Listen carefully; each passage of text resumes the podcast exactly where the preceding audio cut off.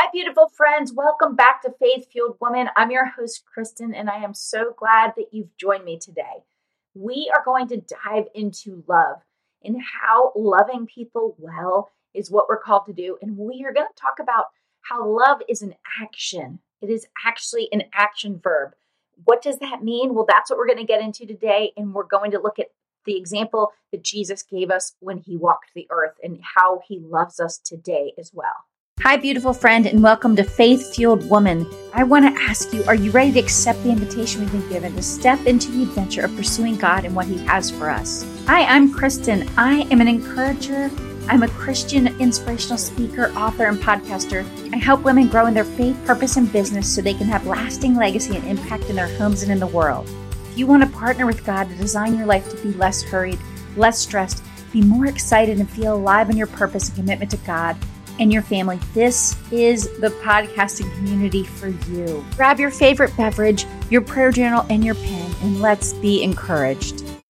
All right, all right, let's dive right into loving people well. That's what we're called to do. It is one of the biggest commands. And, you know, basically, love is an action. What does that mean? It means we're doing, we're doing something, right? There's something's happening.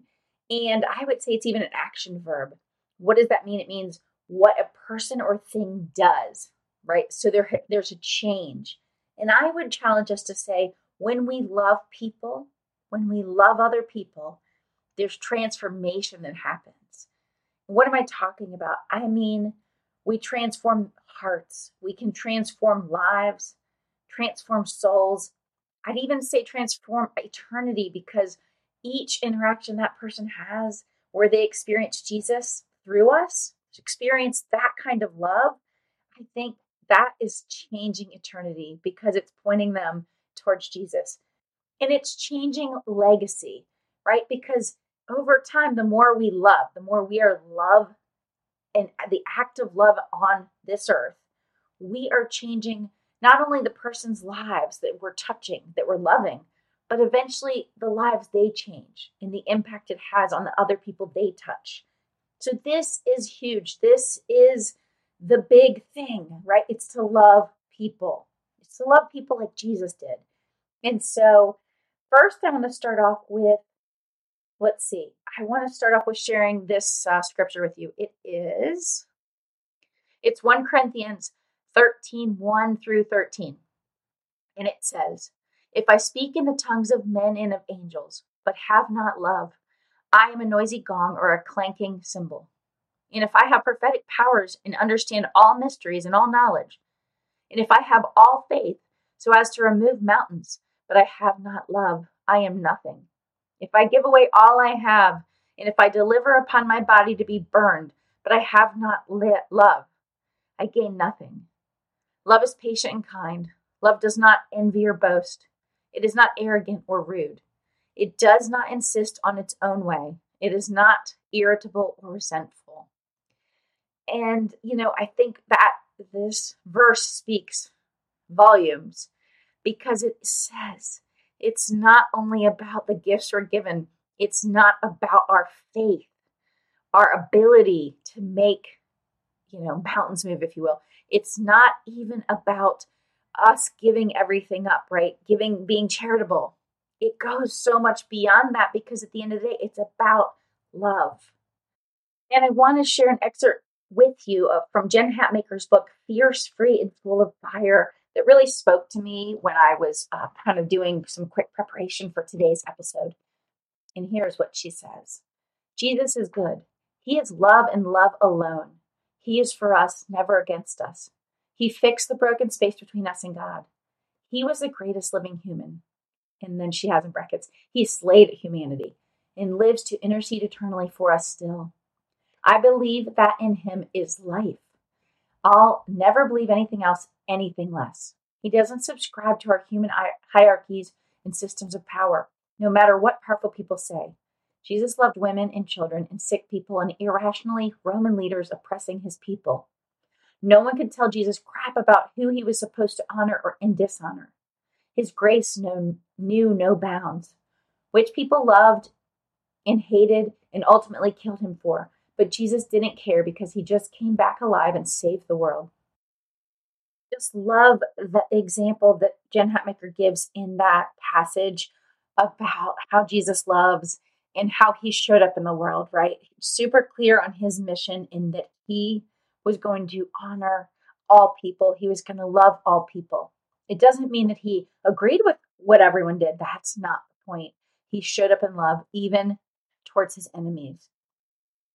And in 1 John 3:18 it says, "Dear children, let us not love with words or tongue, but with actions and in truth."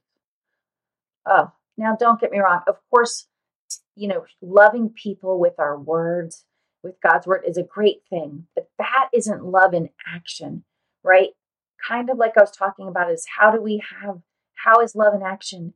It's by having transformation, by actually showing up in people's lives, by giving them something, you know, seeing them, you know, letting them know they matter, holding their hand, you know, having, you know, food or something that they need available to them, showing them dignity, making sure they're cared for both in their physical needs and also in their spiritual needs, and that we see them as a human being, and that we're slow to anger or use harsh words, right?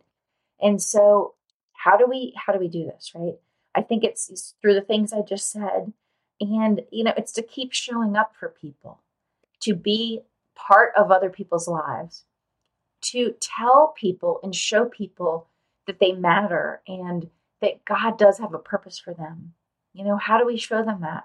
It's by supporting them and inviting them and, you know, being available to them. It's bringing them around, you know, it's all the things, but it's in action, right? It's the act of love. It's showing up in relationships, whether it's with a stranger or someone in our neighborhood, our community, someone we're just getting, you know, starting to meet, whether it's our friends, whether it's our enemies. But we're told, you know, to give the other person, you know, our shirt, provide for them, you know. So this is what I'm talking about. And it's in Luke 6 uh, 35 that says, but love your enemies and do good and lend, expecting nothing in return, and your reward will be great. And you will be sons of the Most High, for he is kind to the ungrateful and the evil. And obviously, I'm not saying that that is easy. I think it takes superhuman um, power. And I think that that power, right, that ability to love people in this way, it comes from God. It comes from the Holy Spirit. And so, you know, I do think that we have to keep asking for Him to show up through us, for us to be that extension of love that He shows in the world. And, you know, today, that's all I wanted to come on and say is how can we continue to try to just be a better version of love in the world? How can we go beyond our own human ability to love people with all of our ego and our hurt and our feelings and emotions and well what about me? Or i feel wronged right? It's so easy to get in that place. And i'm completely as guilty as the next of going there. You know i try not to. We all probably try not to. But i get there. I go there. I have a pity party for myself plenty of times you know or you don't put me first right for somebody else and and while I try to put my mind, shift my mindset back to being of service, right, to my family, to my friends, my community, you know, and the work I'm doing to strangers, it doesn't mean that I we get it right, right? But I keep asking God to show up in my life, to show up in that moment, and to help me be that extension of love that He's asking us to be in the world. And for me, it's super promising, I think, to think about the type of love and the example that Jesus gave us throughout every story that he's in. You know, he that is what he was, right? And first and foremost, he was love. And he was that that connection or extension from us to God and still is. And so I would just ask you as you go back out into the world today, how can you just be a better extension of love? Are there people in your life that maybe you've just felt wronged by, or not forgiven, or angry, or that have really ticked you off? And you haven't been your best self as far as loving them.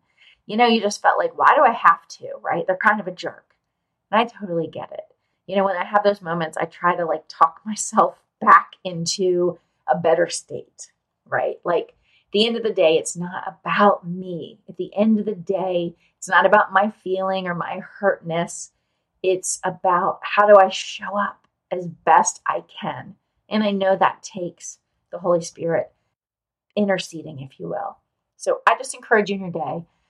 What is it each day in each moment that we can just do a little bit better job? Try not to lose our cool or ignore the person right in front of us that's in need of something whether it's a helping hand, us to hold their hand.